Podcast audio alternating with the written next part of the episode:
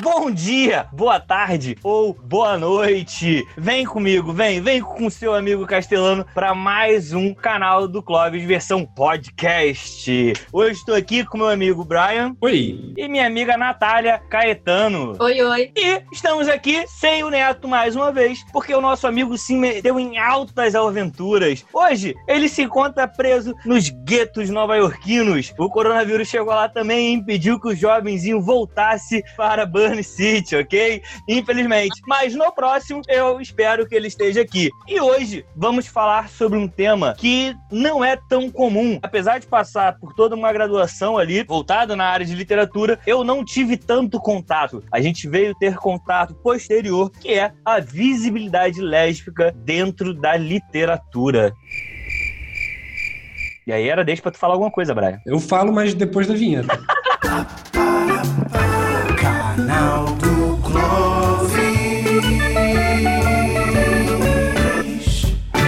Então, exatamente, o que o Castelano falou aí na, na, abertura, eu acho que é importante né, pontuar, porque tanto ele quanto eu e o Neto atravessamos a graduação de letras, com ênfase em literatura. Acho que nenhum de nós três aqui se formou em algum idioma estrangeiro, alguma coisa diferente. Né? Acho que os três em literatura mesmo, né, Castelano? Isso. Então, o Neto e... até entrou em, em outro idioma, que eu não lembro agora, mas conseguiu fazer a transferência. Sim. E a gente não tem né, um contato, assim, a gente não, não pode dizer que a gente estudou a literatura por esse viés, né? Dentro desse olhar, né? Com esse enfoque pensando justamente na. Eu não digo nem só na visibilidade lésbica, não, mas eu falo mesmo numa literatura, sei lá, LGBTQI. Então, assim, eu acho que existe um, um espaço que é imenso e a gente pouco comenta, até porque a formação em literatura ela está muito baseada em um cânone literário, no questionamento do cânone aí, a gente sempre fica fazendo nas letras, mas mesmo que a gente questione o que é esse cânone, quais são as obras clássicas literárias, eu acho que, assim, só para dar uma referência inicial, no máximo que eu consigo me lembrar, assim, de, de uma literatura que a gente poderia colocar né, dentro dessa, dessa linha de pensamento seria a Virginia Woolf, assim, a que aparece com mais tranquilidade. É, eu pensei nela é o caso também. de uma literatura lésbica propriamente, né? Mas eu acho que é uma autora que a biografia dela é muito misturada com a sua obra de alguma forma. Mas assim, não se comenta por esse viés, não se comenta por esse ângulo, não se desenvolve uma linha de pensamento em torno disso, né? E a ideia de ter a Natália aqui é justamente para ela poder falar a respeito, né? Pensando tanto no aspecto da vivência quanto no aspecto de uma pesquisa mesmo, né? Uma proximidade com o tema. Então vai lá, Natália, ah. se apresenta aí pra gente, fala mais sobre você, para o pessoal poder te ouvir e te conhecer. Eu sou a Natália, tenho 20 anos, falo sobre vivência lésbica no Instagram, mas faço letras também, só que não literaturas, faço latim. E essa questão da,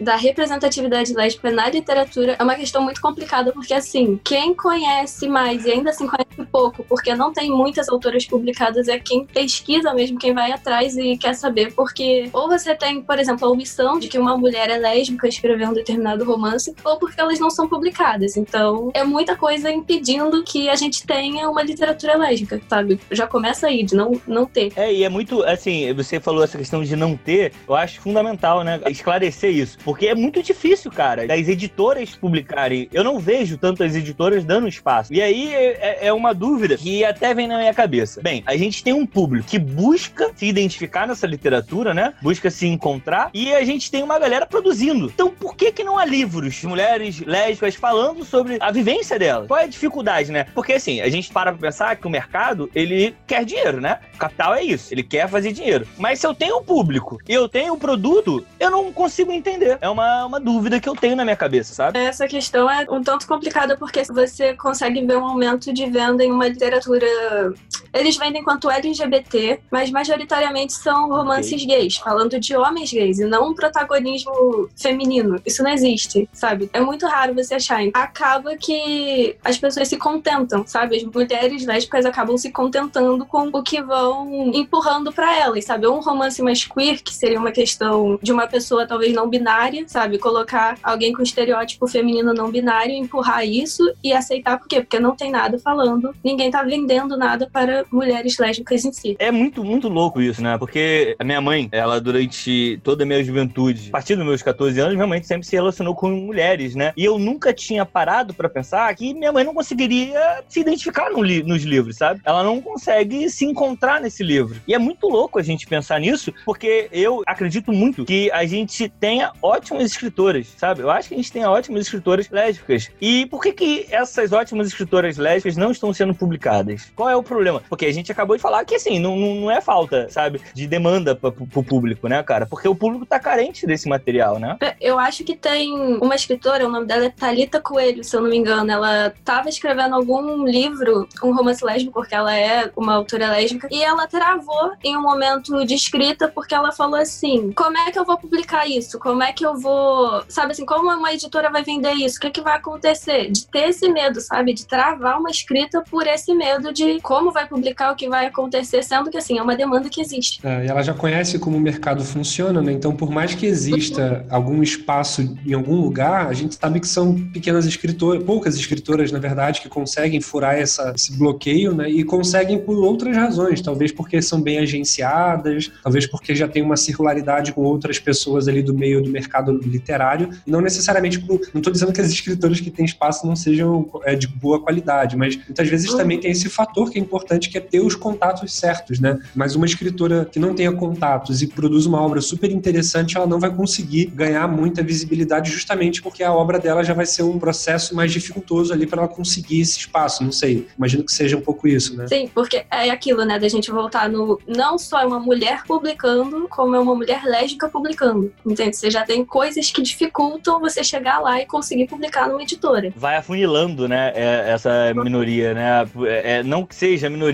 mas é conceitualmente falando, porque é, a mulher é apagada na sociedade e a mulher lésbica é apagada ainda dentro da- do- do- das mulheres, sabe? Então é um apagamento do apagamento. É, sim, é surreal, sabe? E é curioso porque a gente falando assim, ah, romances, né, literatura feita por mulheres lésbicas, parece que a gente tá é, produzindo um nicho, né? Ah, é a literatura de mulheres lésbicas. Só que não é uma produção de nicho, na verdade é uma tentativa de justamente colocar esse nicho não como nicho mais, e sim como qualquer outra expressão literária, como qualquer outra pessoa possa produzir. Né? Então a gente acaba caindo numa espécie de paradoxo muito difícil, que é falar de uma espécie de minoria como as mulheres lésbicas, por exemplo, parece que a gente está fortalecendo o É. nicho, quando na verdade o que parece que se busca é justamente a saída desse lugar do nicho. Né? Eu acho que é isso que a Natália experimenta, né? vendo a, a movimentação em torno da, da comunidade lésbica e em relação justamente a- ao espaço literário que elas têm. Né? É uma vontade de não ser nicho, me parece. Não é isso, Natália? Não sei se estou errado. Não, sim, é, é isso, assim. É de você também poder entender que é uma literatura que não é só para mulheres lésbicas, sabe? Assim, é uma literatura feita de mulheres lésbicas que contam uma história, um romance lésbico, por exemplo, mas que, assim, héteros podem ler, sabe? É Por pra- favor, é bom leiam. que leiam também, sabe? Exatamente.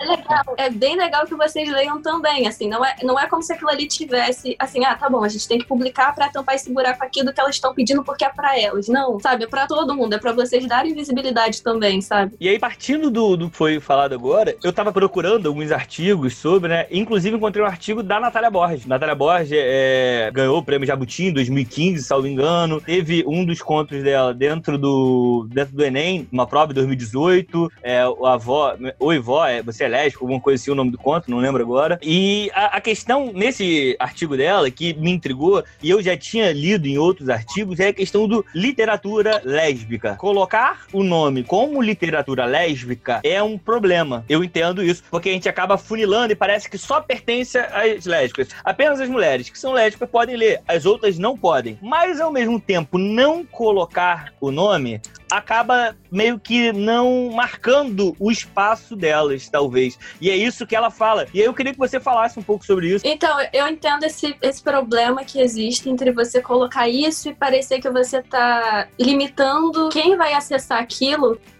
Mas tem, é, isso é uma questão real. Se você não fala que é uma literatura lésbica, você não, não tá mostrando isso pro, pra todo o público, sabe? Pra todas as pessoas. Você precisa. É que assim, essa, essa nomenclatura é necessária. Eu acho que talvez o que tem que mudar é a forma como a gente lê isso. Perfeito. O modo como a gente lê essa- isso de falar, literatura lésbica, de você entender que foi produzido por uma mulher lésbica que vai contar a história de mulheres lésbicas, mas que, assim, todo mundo pode ler. É, e, e eu queria até trazer uma passagem da Adriana Rich, eu não sei falar, eu acho acho que é Adrienne Rich, a Natália cita, que ela fala uma coisa interessante. Ela tá falando sobre a crítica radical da literatura, com em volta do feminismo. E aí ela fala, eu acho sensacional essa frase. Uma mudança de conceito de identidade sexual essencial, é essencial para que a velha ordem política não seja reafirmada em cada nova revolução. Então, é, é essa questão de por que ter, né, esse é, literatura lésbica, por que marcar isso, né, cara? Eu acho que de fato é, é, é por isso, é, isso que você tá falando, sabe? É incrível isso. E é incrível ouvir de uma menina de 20, me desculpa, é uma mulher de 20 anos, né, cara? Assim, e, e a gente não escuta, eu não escutei isso é, com 20 anos de amigas. Então a gente tem uma evolução e, cara, assim, é encantador ouvir você falando, Natália. De boa, muito obrigado por estar aqui. É verdade, Ai, muito legal mesmo. É.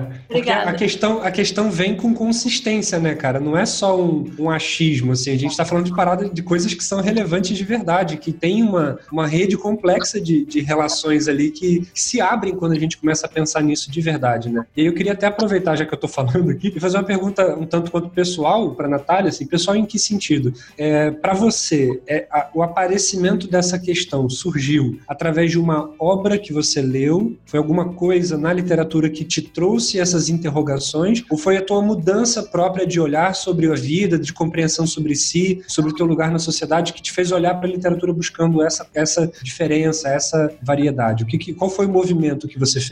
Eu acho que foi, não foi nem assim o aparecimento de uma obra, mas foi o não aparecimento de nenhuma obra. Foi quando eu percebi Perfeito. que, assim, Perfeito. caramba, eu fiquei assim, eu sou uma pessoa que lê bastante, né? Acho que assim, a primeira coisa com a qual me identifiquei na vida como pertencente de um grupo foi enquanto leitora. E chegou uma hora que eu falei, gente, mas eu não conheço. Não conheço escritoras lésbicas, não conheço romances lésbicos. O que, que tem de errado aí, sabe? Eu não conheço, assim, faz parte da minha vivência. Então, o que que tá de errado aqui, sabe? O que que tá acontecendo? E daí que eu fui mais atrás disso e dessas questões. Então foi o fato de eu nunca ter encontrado. Esse apagamento chega em um determinado momento que foi te consumindo a ponto de, cara, tem uma coisa errada aqui, né? Não é possível uhum. que não exista é, uma literatura que vá tratar sobre o que eu passo, sobre o que eu vivo, né? Eu falo muito isso é, sobre uma literatura. Eu costumo sempre dizer que o, o, começo de um bom leitor é quando ele encontra, a, a, ele se identifica com aquilo que ele está lendo. Eu costumo ganhar as pessoas que estão começando a ler quando eu entrego alguma coisa que é muito próxima a ela. Porque é, eu fico imaginando você lendo e não se identificando, sabe? E lendo, lendo e gostando de ler, porque você parece ser uma pessoa que gosta de ler, e não se identificando até que ponto isso acaba desmotivando a sua leitura. Eu acho que isso pode ser uma questão que, que influencia bastante. Eu também não sei, né, em relação, pensando aqui um pouco em relação ao meio LGBT, porque são pessoas que normalmente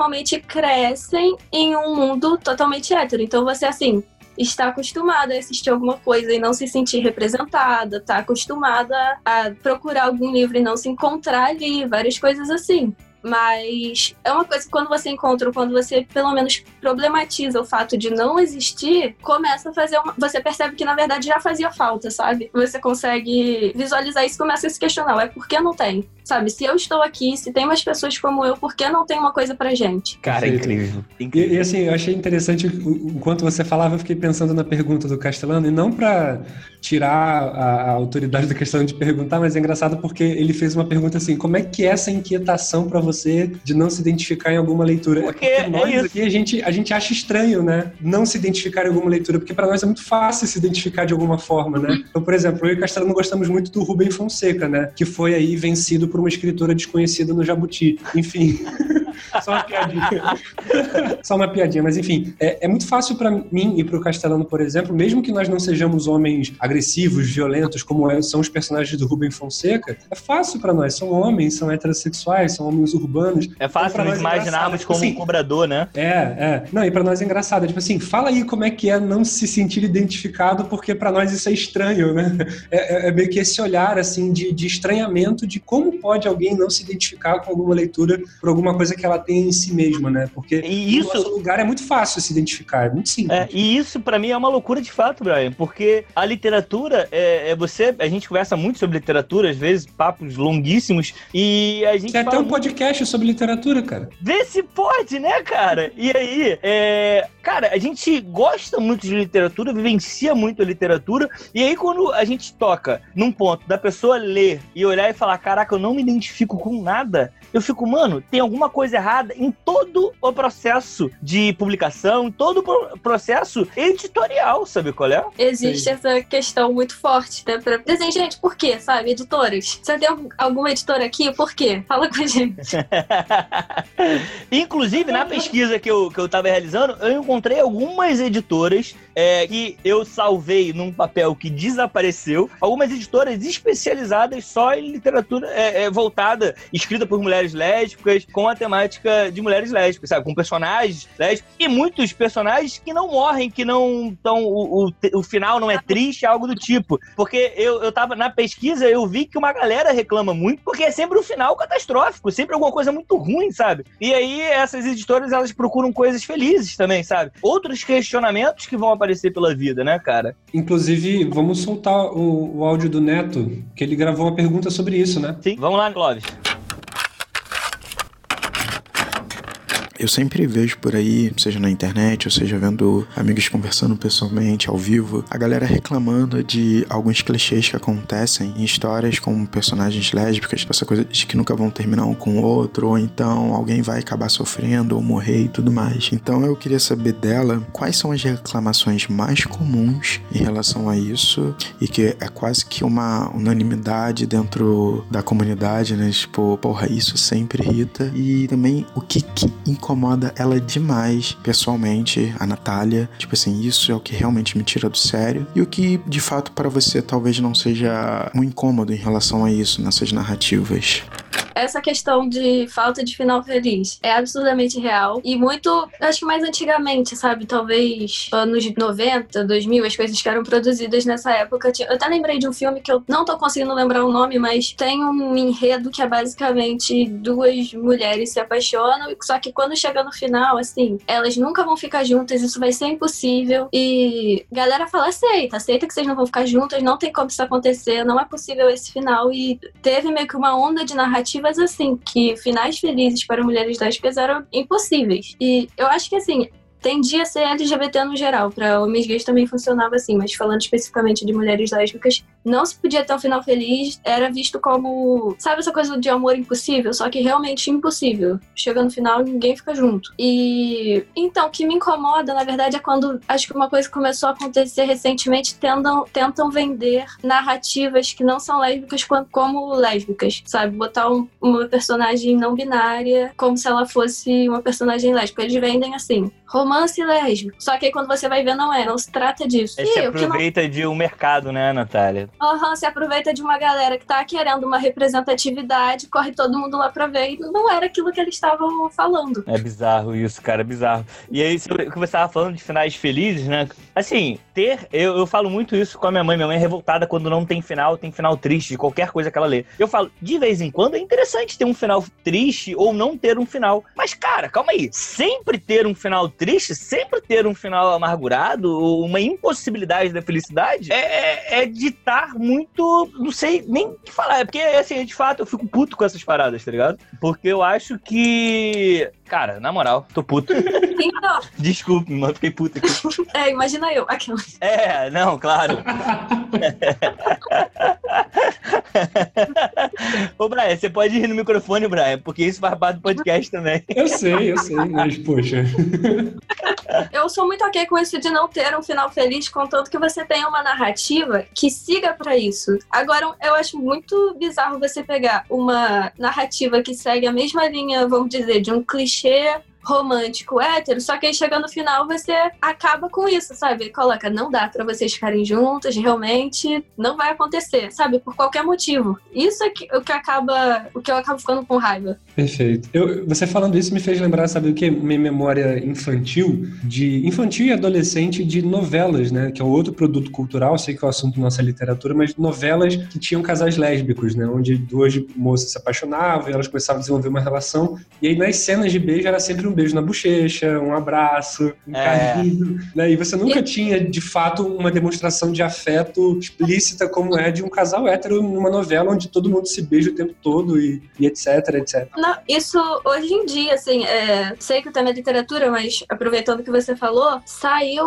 um filme na Netflix, adolescente, assim, que tem como protagonista, teria como protagonista, assim, aquilo, foi vendido. Romance lésbico. Como foi pedido? O mercado vai lá, ó, romance lésbico, vem cá, me abraça aqui, né? É. E aí, assim, é a história de uma garota que tá se descobrindo e se aceitando e tal. Só que, assim, é o filme inteiro. Pra no final ter um beijinho, assim, bem rápido entre ela e uma outra garota. Se você pegar os outros filmes adolescentes da Netflix, assim, outra coisa. É quase, um- enfim. É, Exatamente. exatamente. E quando É. a história dura o tempo todo pra chegar no final e ter um beijinho ou qualquer coisa do gênero, isso não dá pra você concluir, né, que é um romance lésbico, porque isso pode ser uma experiência, uma aventura ou qualquer outro tipo de coisa que não, não signifique de fato toda a luta política das mulheres lésbicas e toda a questão que a gente tá levantando aqui, né? Então, de fato, você acaba vendendo por conta de uma cena que tem um beijo entre duas mulheres e fala assim: "Ah, romance lésbico, toma aí". E aí você você transforma em produto uma coisa que na verdade é uma, uma vivência, todo um debate, Aham. uma disputa, né? E aí, Só uma assim, a intervenção, Netflix- só uma intervenção rápida agora que eu lembrei agora, você citando essa questão da, da cultura pop também, teve muita essa polêmica agora com, com o último capítulo de Star Wars, que foi prometido, ah, vai ter uma cena homossexual do Star Wars. Isso seria uma inserção em um grande ícone da Nerd é chato pra caralho também, né? É, e no final das contas foi um beijinho ali muito sutil que não teve qualquer tipo de construção e foi muito jogado só pra. Parece que tava cumprindo uma tabela. Olha, é, beijo lésbico, check. E aí. Vendendo, né? É isso, tá vendendo, né? Não, e nisso você faz aquilo de botar um monte de gente, vai um monte de menina assim, que tem uma carência de ter essa representatividade, vier pra ter isso, sabe? Sem nenhuma construção, sem nada do tipo. É, é muito complicado, cara. Eu- depois de um tempo, eu comecei a, a pensar um pouco sobre isso, muito porque o meu irmão, o Fábio, ele era gay, né? E só não é mais porque veio a falecer, porque ele não acredita em cura gay. É, e aí,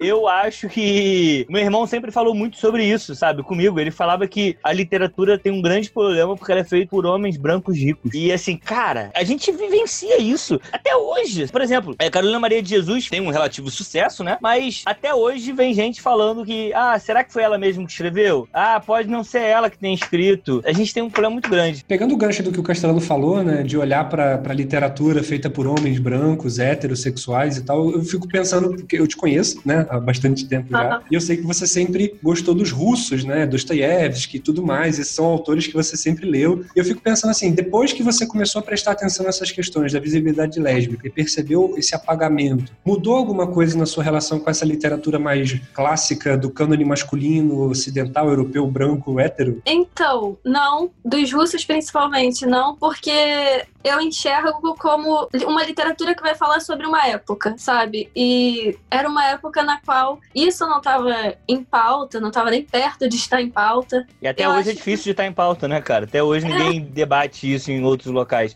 Desculpa, continua, Natália, por favor. Não, Desculpa. se- é exatamente isso. E só que eu acho que eles trabalham outras questões que são muito boas e assim, é aquilo, gente, não, não ter uma representatividade não é um problema, assim. Você, eu gosto ter livros ali muito bons que não tem uma representatividade não é um problema. O problema é você não ter os que têm as representatividades, sabe? Perfeito. Consumo livros que falam de homens héteros, brancos e ricos, escrito por eles, e consigo achar coisas boas ali, mas assim, me falta também uma literatura que me representa. Isso aí, sensacional.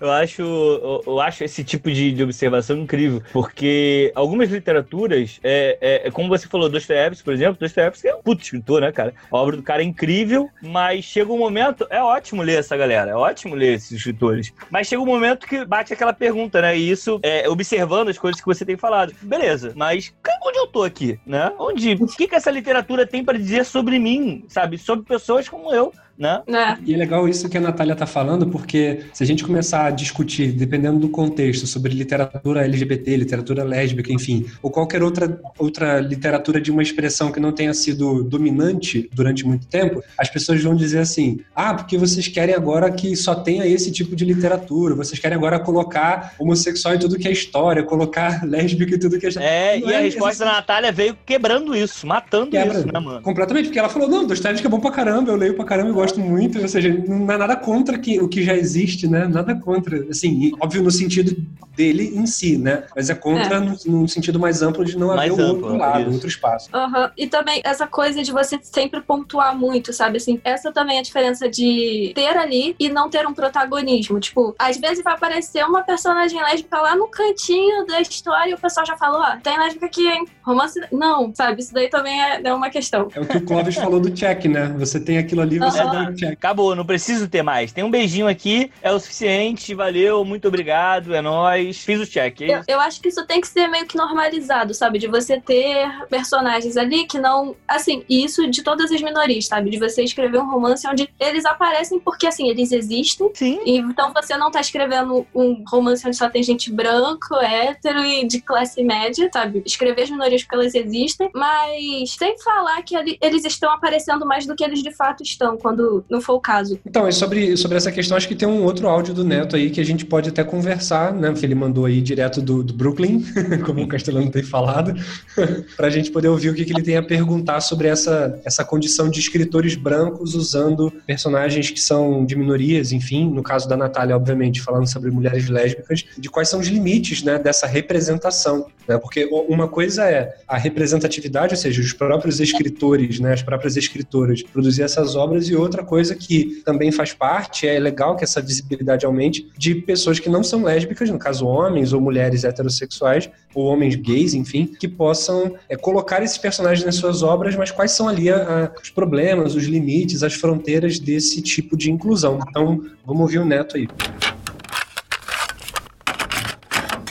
Tem uma discussão que é muito pertinente, né? Que é sobre pessoas que não fazem parte de um determinado grupo criar personagens, tanto na literatura como em outras mídias, criar e escrever histórias sobre personagens de um grupo que eles não fazem parte. O exemplo mais clássico que temos são pessoas brancas escrevendo sobre pessoas negras e suas histórias e tudo mais. Imagino que isso deva ocorrer bastante em relação a homens héteros ou mulheres héteras escrevendo sobre personagens homossexuais e tudo mais. Eu queria saber dela o que, que ela acha disso, se isso a incomoda, se incomoda por quê, e se não incomoda, quais cuidados que alguém na hora de criar e escrever sobre essa realidade da qual não pertence deve ter para que cometa menos erros, né? Não caia nessa, nessa coisa dos estereótipos e tudo mais.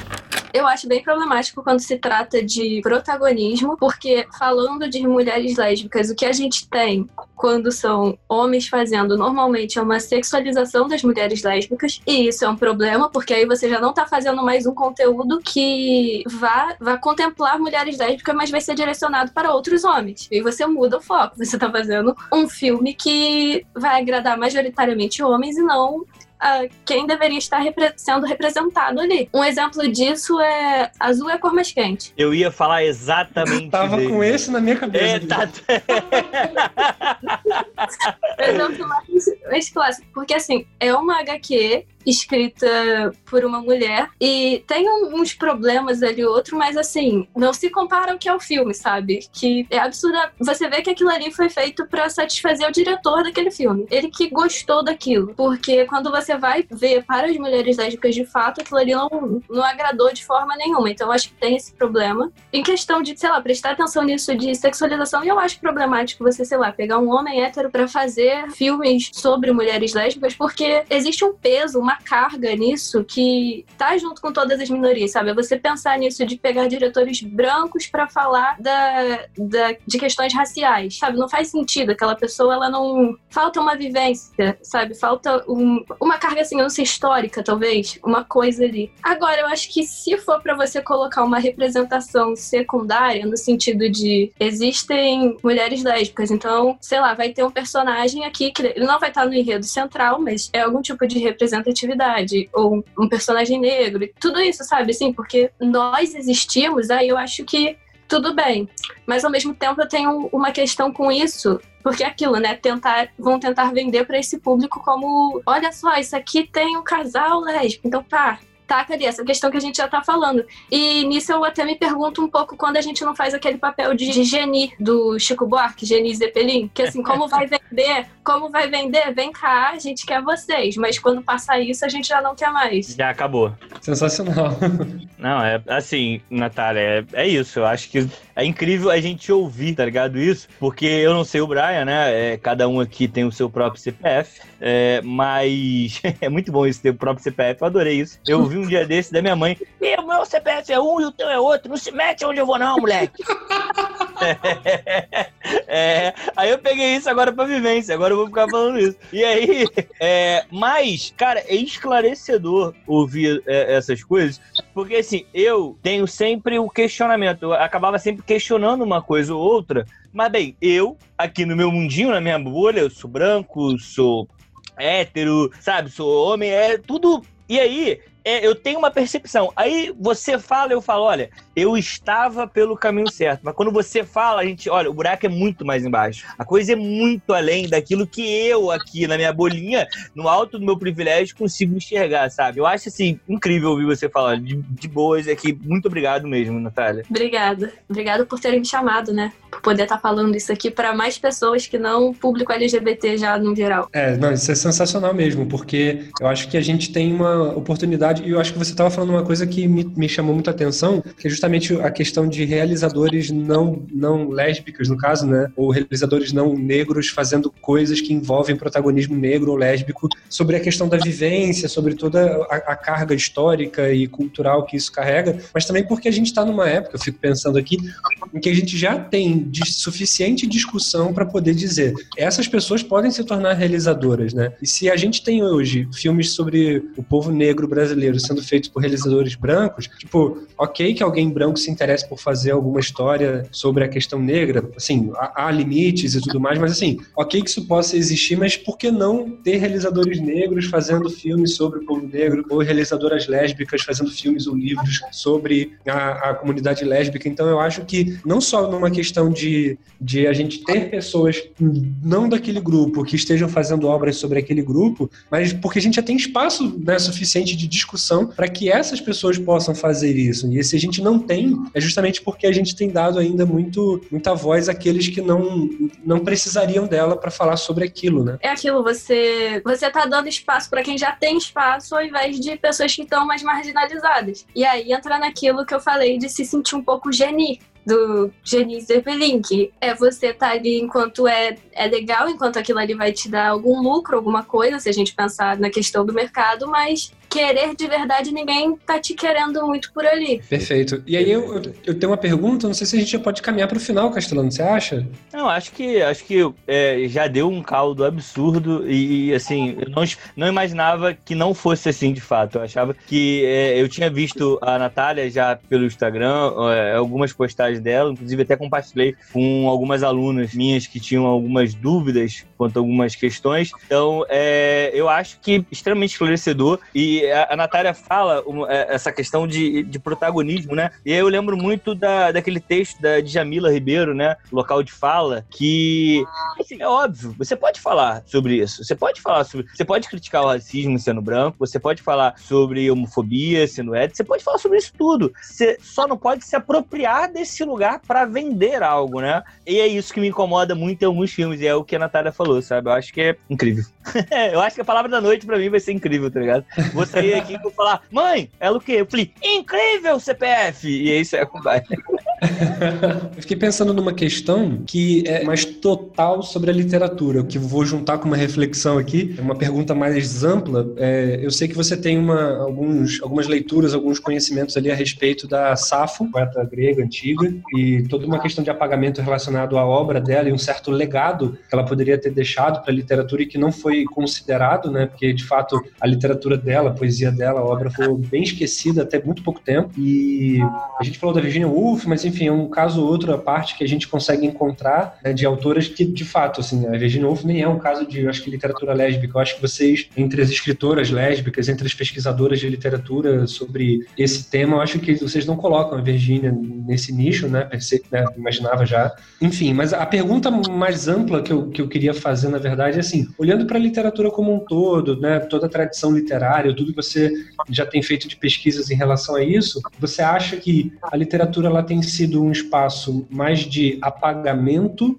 né, a literatura como um grande discurso que a humanidade possui sobre a vida, sobre o mundo, sobre as pessoas. Ela contribuiu como um grande apagamento de questões, ou ela, na verdade, vem se abrindo progressivamente e agora a gente está conseguindo experimentar novas visões, novos formatos, ou a gente, na verdade, está indo contra uma tendência da literatura de apagar mais do que de revelar as coisas? Acho que até muito pouco tempo a literatura ela sempre foi feita por homens brancos. Há pouco tempo começou a ter uma entrada maior de mulheres brancas também. E há muito menos tempo as outras minorias. Então, eu acho que isso é uma questão muito nossa, assim, agora, de, de ter essa demanda. Pensando na a Safo, por exemplo, aí a gente já tá falando de um período muito antigo, muito diferente em termos, e você pensar o que era sexualidade naquela época não é a mesma coisa que é hoje em dia, então são outras questões, mas a gente pode ver quando passou isso e a gente gente começou a caminhar por um período mais romano-católico, é dali que a gente acha que as coisas da SAF, por exemplo, começaram a se perder. Começou, acham que realmente assim, queimaram. E tanto que a única coisa que se tem completa dela é, acho que uma ode a Afrodite. De resto é tudo fragmento. Não se tem nada completo. E nisso, Caraca. nisso que acontece é que a gente tem muitos críticos de, de literatura clássica que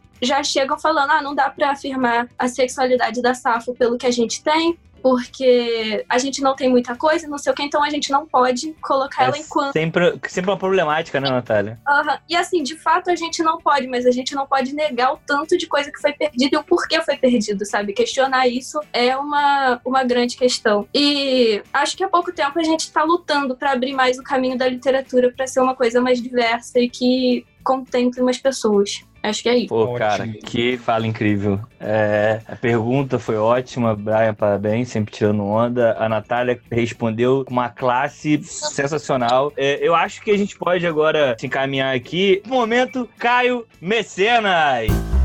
Momento Caio Mecenas. Natália, esse momento Caio Mecenas é um momento que a gente indica, a gente está aqui para divulgar produções artísticas, literárias, um site, culinária, o que você quiser divulgar. Esse espaço agora é seu para você divulgar, indicar alguma coisa para a galera aí. Pode ser sobre o tema, né? Ou você fica à vontade. É, a casa é sua, o Clóvis é seu. É, então, eu vou aproveitar para indicar então literatura lésbica, né? Porque não é sempre que a gente tem essa oportunidade. E vou indicar a Natália Borges Polesso com Amor que ganhou o Jabuti, então merece um reconhecimento, além de ser brasileira. Eu também acho que indicaria Carol, porque foi o primeiro, teori assim, conspirações dizem que foi o primeiro livro lésbico com final feliz, que é Carol da Patricia Highsmith, que ela publicou com o pseudônimo de Claire Morgan. Então, deixar essas duas indicações aí. Caraca, eu não sabia disso. Maneiro. Durante as pesquisas eu, eu, eu vi isso. Então, de repente, a gente não sabe, como a Natália falou, né? Não tem nenhuma comprovação, né? É interessante. Dizem, gente... dizem que, na verdade, foi a Cassandra Hills, que é uma escritora brasileira, que teve o primeiro livro lésbico com final feliz só que ela escreveu na época da ditadura, então perdeu, né? Infelizmente, aí, né, cara? Infelizmente. É, vai aí, Brian, seu momento aí, Caio. Cara, pior que eu não pensei em alguma coisa assim imediatamente, não. Eu queria muito poder indicar alguma coisa dentro do tema também. Eu lembrei de uma escritora gaúcha, que é a Carol Ben Simon, que ela tem algumas obras é, já publicadas, já foi vencedora de Jabuti também, se não me engano. O livro que ela vence Jabuti não é um livro de temática lésbica, mas ela tem um romance que é, que é bem bacana, assim, é tipo um road book, né? Essa coisa de um livro que se passa em várias cidadezinhas e tal, que é o Todos Nós Adorávamos Cowboys, assim. É um livro que eu acho bem, bem, bem legal, assim, a história corre bem, flui bem, os personagens são legais. Tem um final feliz, eu acho que não, não lida muito com... Não sei, não, consigo agora lembrar exatamente da conclusão do livro, mas eu acho que ele consegue muito bem construir uma narrativa orgânica, né? Dessa vivência, dessa experiência com, com falhas, com erros de pessoas comuns, né? Então não tem, assim, nenhum heroísmo das personagens e também não tem nenhum tipo de miséria pela qual as personagens vão passar. Existem pessoas comuns que estão ali vivendo uma situação. Então eu acho que todos nós adorávamos Cowboys da Carol Ben Simon e a obra dela em geral, porque é uma escritora interessante mesmo, vale a pena procurar. Eu vou indicar um canal no YouTube, cara. Eu ia indicar também o Natália Borges, é, como a Natália, Caetano falou, porque eu acho que é fundamental, né? Uma desconhecida que desbanca Veríssimo e Rubem Fonseca não pode ser uma desconhecida. Ela precisa ficar conhecida, ela precisa ser divulgada. Eu não compactuo com PDF, mas tem o um PDF desse livro na internet. é, Vocês que lutem aí. é, é isso. E, mas eu vou indicar, cara, o canal do YouTube Lui Ponto. Por que eu vou indicar, cara? Porque, assim, quando decidimos que seria esse tema, que decidimos que seria a Natália é, Caetano a convidada, eu fui pesquisar, né, cara? É, como a gente falou aqui, não é uma área que a gente tem contato todo dia, a gente não passou estudando na academia. É, é difícil a gente ter acesso a muitos livros sobre isso. Então eu fui dar uma pesquisada, fui procurar alguns textos, isso e aquilo. E aí eu tava num um vídeo no YouTube que aí apareceu sobre o canal da Lui e eu fui dar uma procurada. E assim, eu assisti alguns. Um falando sobre literatura e um outros falando sobre as questões lésbicas e tudo mais. E um sobre ansiedade também. E, cara, eu achei muito bom, muito coerente ali as coisas dela. De repente, ela já foi cancelada em algum momento dessa internet. Todo mundo é cancelado nessa desgraça. Mas eu achei muito contundente as coisas que ela falou. E eu aprendi muito com as coisas que ela falou, sabe? É que nem hoje eu aprendi muito. Então, Galera, dá uma pesquisada lá, dá um, um Google, canal Lui ponto, ponto por extenso, e aí eu acho que vale a pena, sabe, divulgar. Porque eu acho que a gente tem que fazer isso, eu acho que a gente tem que divulgar esses canais. Por exemplo, é, a gente está se aproximando do final agora do programa, né? Infelizmente, não fique triste, é, é assim mesmo, cara ouvinte. E eu queria muito que a Natália falasse as redes sociais dela, porque a Natália faz um trabalho mega interessante de divulgação, de É esclarecimento. sensacional. É, e eu queria muito que a Natália agora aproveitasse esse momento para divulgar as redes sociais dela. A gente vai colocar no post eh, os links e tudo mais. Divulgue a sua vida aí, o que você tá fazendo. Fique à vontade, esse momento é seu. É, então, vou divulgar meu Instagram, que é por onde eu faço mais vídeo falando sobre a vivência lésbica e todas essas coisas. O user é arroba Natália Caetano, só que o meu nome tem H e aí ele vem antes do T. Então é Natália com H antes do T no user, assim, Natália Caetano. Aí daí já é normal. Vai estar na descrição, a gente vai deixar na Vai tá na descrição. É, é. É isso e Twitter eu uso mais pra xingar o governo, mas. É Mas isso. serve, né? Tá na descrição. legítimo. É, totalmente legítimo. Mas é o mesmo user do Instagram, então tranquilo. Pessoal, quem não conhece, quem não segue, acho recomendadíssimo, porque a Natália faz vídeos, ela posta caixinha de comentários, de perguntas, né, para as pessoas mandarem as perguntas, ela devolve as perguntas, ela faz uma série de coisas lá que eu acho que é super legal, que interage bastante. Então ela faz uma troca muito, muito legal, assim. E quanto mais gente tiver, eu acho que é ótimo, né, porque amplia justamente esse, esse contato, né. Eu acho fundamental. Não, é, é Se isso. eu não seguisse a Natália já desde muito tempo, porque eu já a conheço, eu estaria seguindo por causa disso. É isso. Então, Natália, quero te agradecer. Eu já te agradeci ao longo do programa algumas vezes, né, cara? A sua participação aqui, nossa, sensacional. Então, eu só tenho mesmo a agradecer. Eu acho que se o Neto ti- estivesse aqui, ele também estaria agradecendo, mas ele tá preso em outro país por conta do coronavírus. Então, assim, eu queria muito, muito, muito. Não ri, Brian, porra. Eu queria muito te agradecer por você ter colado aqui no canal. É, a gente sabe que é fundamental falar sobre esse apagamento na literatura, falar sobre mulheres lésbicas. Eu acho que é fundamental. Então, assim, muito, muito, muito obrigado mesmo, tá? Muito obrigada pelo convite. Foi bem legal participar e bom poder falar isso pra mais pessoas, né? Pessoas que não são LGBTs. Foi, foi bem legal. Ó, fui seu professor durante o ensino médio, mas agora posso falar com propriedade. Deu aula. Deu, né, cara? aulas, menor, aulas. Então é isso, siga-nos no Twitter, tem lá o canal do Clóvis Oficial, tem o meu Twitter, Instagram, Twitter, um castelano, um por extenso, no Instagram, prof.castelano. É, e o Brian, quais são suas redes, Brian? Então, Twitter e Instagram também. É, eu uso como nome assim Brian Carvalho, mas na arroba é Bry, né, B-R-A-Y, underline, an, depois o underline. Ai, que difícil, mané. Mas vai estar na descrição aí. Arroba de todo mundo vai estar na descrição. E é isso. Um bom momento pra você e até próxima terça-feira. Valeu, galera. tchau, tchau. Valeu.